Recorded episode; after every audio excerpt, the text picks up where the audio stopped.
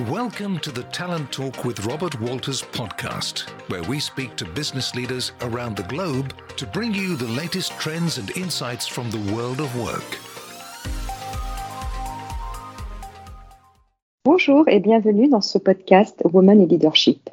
Je suis Karina Septi, Managing Director France de la division Management de Transition du cabinet Robert Walters, et j'ai le grand plaisir de recevoir Elodie Varno, directrice administrative et financière chez Sedge France. Bonjour Elodie, je suis ravie d'échanger avec vous. Avant de rentrer dans le vif du sujet, pourriez-vous s'il vous plaît nous faire une brève présentation de Sedge France? Oui, bonjour Karina et merci de m'accueillir. écoutez, Sedge est un éditeur de logiciels de gestion pour les petites, les moyennes et les grandes entreprises. Notre principale mission est de simplifier la vie de nos clients en leur proposant des logiciels adaptés à leurs besoins autour de trois grands domaines, la comptabilité, la paye et la gestion commerciale. Sedge, c'est un groupe international qui a plus de 40 ans d'expertise et qui est implémenté dans 23 pays. Sedge s'appuie sur un réseau de partenaires puissants en grande proximité avec nos clients. Voilà ce que je peux dire. Merci beaucoup, Elodie. Nous allons échanger aujourd'hui sur un sujet qui est très intéressant, qui est la diversité et l'inclusion en entreprise. Comment, en tant que femme, il est possible d'évoluer et d'atteindre des postes de direction? Et dans un deuxième temps, nous allons également parler des soft skills qui sont extrêmement importantes de nos jours et qui peuvent faire la différence sur un poste. Elodie, je vous laisse présenter en quelques minutes votre parcours si vous voulez bien. Oui, alors mon parcours s'est construit autour de rencontres avec des personnes qui m'ont inspirée. Et en fait, je me prédestinais à être expert comptable. Je me rêvais commissaire au compte. Et alors que je finalisais mon stage chez Bouygues, j'ai eu la chance qu'on me propose un poste euh, pour la construction du troisième opérateur téléphonique, Bouygues Télécom euh, en France. Et j'ai saisi cette opportunité. C'était une aventure extraordinaire. J'y suis restée cinq ans et en fait, j'ai eu une volonté d'avancer un peu plus vite et Bouygues devenait une société un peu plus grande avec certaines lourdeurs. Et j'ai rejoint Sedge juste avant l'an 2000, juste avant la, vague de l'an 2000. Une belle ETI, éditeur de logiciels. Et là, j'ai accompagné la croissance de Sedge dans les différentes étapes de sa vie, que ce soit euh, auprès d'acquisition, de cession, que ce soit dans l'évolution de son business model ou dans son organisation. J'ai évolué tous les 3-4 ans au travers de différents postes, toujours au sein de la direction financière. Et depuis 2015, je suis la DAF de Sedge en France. Donc, merci Elodie pour cette présentation de votre parcours. Donc, ce qui m'amène à la question suivante, c'est comment se positionne Sedge France en matière d'inclusion et de diversité en entreprise? Alors Karina, en fait, l'inclusion et la diversité chez Sedge, c'est des valeurs très fortes et que tous les collaborateurs incarnent au quotidien. Ces valeurs, elles sont présentes depuis toujours et c'est certainement une des raisons pour lesquelles je suis chez Celle depuis si longtemps. En tant que femme, je ne me suis jamais sentie différente ou sous-estimée. Euh, un exemple, mon premier poste de DAF, je l'ai eu alors que j'étais enceinte de cinq mois. Le temps partiel, il a toujours été présent sans impacter les carrières. J'ai connu des patrons de business qui étaient à temps partiel. La DRH Monde, membre du comité exécutif, a été en temps partiel pendant très longtemps. Sedge a toujours été conscient que la force d'une entreprise, elle repose sur la diversité et que l'on est plus fort grâce à cette complémentarité. Un exemple, aujourd'hui en France, nous sommes 1600 collaborateurs. 47% sont des femmes. Ce 47%, il est également vrai au niveau du management. Et cette parité, elle est présente dans tous les métiers. Euh, on a environ 30% de femmes dans les métiers technologiques, alors que le marché est plutôt autour de 15%. Un dernier exemple, au comité de direction, nous sommes sept femmes et nous sommes douze membres. Cette égalité, elle est le résultat d'un état d'esprit, de valeur et non pas de l'application de quotas. Tous les collaborateurs ont la possibilité de postuler à tous les postes qui sont publiés en interne. Et les collaborateurs, ils peuvent évoluer sur leurs compétences, leur savoir. Donc la place des femmes chez Sedge eh bien, est bien le résultat d'un état d'esprit, de la reconnaissance des compétences et non pas de l'application de quotas, et c'est une grande chance. Effectivement, c'est une grande chance quand vous voyez beaucoup de sociétés aujourd'hui qui peinent à valoriser euh, des compétences féminines et, l'accès, je dirais, au COMEX. Donc, c'est ce qui me, pousse à la question suivante. Y a-t-il justement des compétences, aptitudes communes à, vous toutes ou à vous tous? Et peut-on dire qu'elles sont incontournables pour évoluer et atteindre des postes de direction? Les compétences, euh, c'est un peu délicat parce que je ne voudrais pas mettre en opposition nos compétences par rapport à celles de nos homologues masculins. Mais je pense qu'en fait, on peut résumer euh, nos compétences sur d'abord un grand respect entre nous. Chacune apprécie le professionnalisme de l'autre et a confiance dans son point de vue. Nous avons bien sûr une nature très bienveillante. Je pense aussi qu'on a une caractéristique, c'est qu'on est toutes très engagées par notre mission, qu'on a envie de faire avancer les choses, parfois même un peu passionnées. On a un désir fort que cette réussite, elle soit collective et il n'y a absolument aucune compétition entre nous. On a aussi une vie professionnelle remplie, mais aussi une vie personnelle. Et donc, pour veiller à ce bon équilibre, je pense qu'on est assez organisé. Nous avons bien sûr des personnalités différentes, mais on a une grande chance, c'est que l'on s'entend bien et qu'on a plaisir à partager et à travailler ensemble.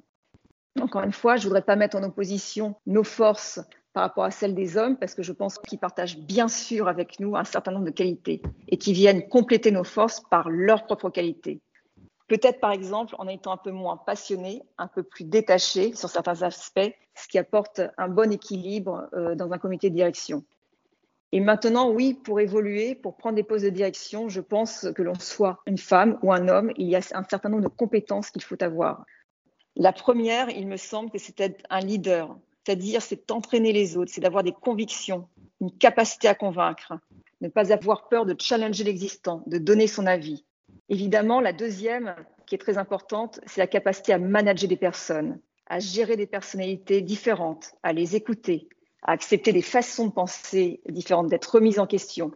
Manager, c'est aussi faire confiance, savoir déléguer et bien sûr savoir faire grandir les collaborateurs. La capacité à fédérer autour de projets, fédérer non seulement son équipe, mais aussi les autres intervenants et réfléchir pour le bien de l'entreprise et non pas pour ses propres intérêts. Enfin, la capacité à prendre des décisions, à les expliquer, à leur donner du sens, à dire, à expliquer pourquoi on a pris cette décision. Elodie, en plus d'être membre du COMEX, vous êtes également responsable de plusieurs équipes sur les fonctions financières. Quelles sont selon vous les qualités nécessaires pour créer une dynamique de groupe à la fois productive et qui favorise la montée en compétences individuelles? Écoutez, je pense que la première euh, chose pour créer une bonne dynamique, c'est tout de même d'avoir des valeurs communes. Et dans ces valeurs, je pense que le respect de l'autre, l'écoute et le partage doivent être des bases qui sont essentielles pour moi. Parce que si la parole, elle est libre, les gens ils vont pouvoir s'exprimer, ils vont avoir confiance en eux-mêmes, ils vont même pouvoir remonter leurs faiblesses et les partager et on va pouvoir travailler dessus et les transformer en force. Pour moi, une bonne dynamique de groupe, c'est celle où il y a l'entraide plutôt que la compétition. Et c'est pas facile tous les jours parce qu'on a toujours l'impression, souvent l'impression que seul on va plus vite. Mais ce qui est certain, c'est qu'ensemble on va plus loin. Et puis dans mes équipes, souvent elles sont spécialisées par typologie de business, la valeur, le volume, le direct, l'indirect. Et dès l'embauche, je dis à mes collaborateurs que certes, ton poste, il sera plutôt dédié à un business, mais avant tout, on est une équipe. Et s'il y a besoin, tous les gens mettront leur, énergie, leur force sur une analyse, sur un projet qu'on doit finir avec la rigueur nécessaire imposée par notre fonction. Une bonne dynamique de groupe, c'est aussi celle où tout le monde contribue. Et contribuer, ça ne veut pas dire qu'on va tout faire ensemble, mais plutôt justement qu'on est un expert dans son domaine, qu'on va expliquer quelque chose, donner un autre angle de vue et qu'on va pouvoir alerter. L'échange, pour moi, il est essentiel. Et l'échange, il doit se faire de manière formelle, on a des réunions évidemment d'équipe pour partager l'actualité, les enjeux, pour être alignés sur nos priorités.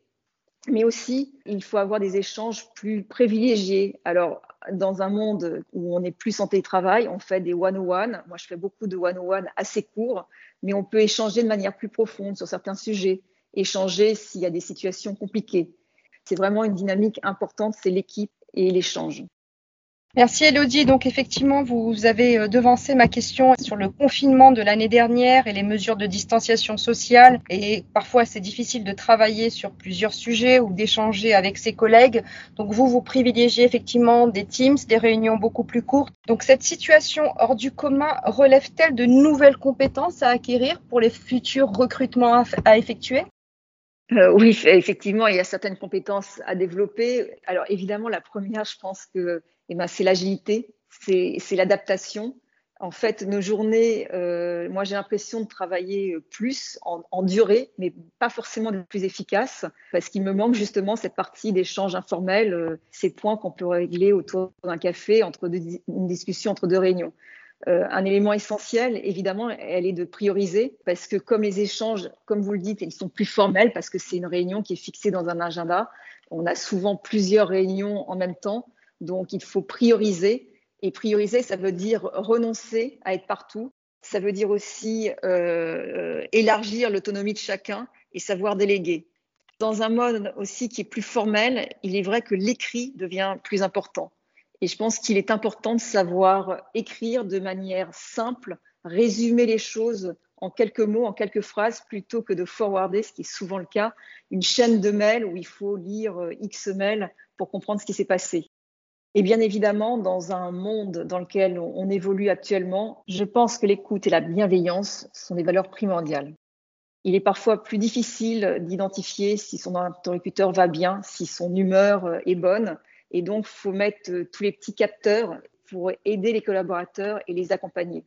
Et puis, dans ce monde, justement, euh, qui est très demanding, il faut aussi avoir une capacité à s'octroyer du temps, des temps de respiration. Et pour cela, encore une fois, il faut être plus organisé quand on a la chance d'être manager, il faut maintenant avoir en plus une capacité de, géo, d'animer une équipe de manière euh, ludique. Alors on essaie d'organiser parfois des quiz, des challenges sportifs pour avoir des moments euh, privilégiés en dehors du travail euh, si possible.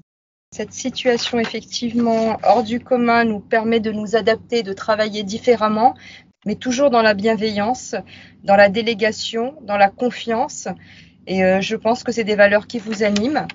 Avant de terminer, j'ai une dernière question sur une note un petit peu plus légère.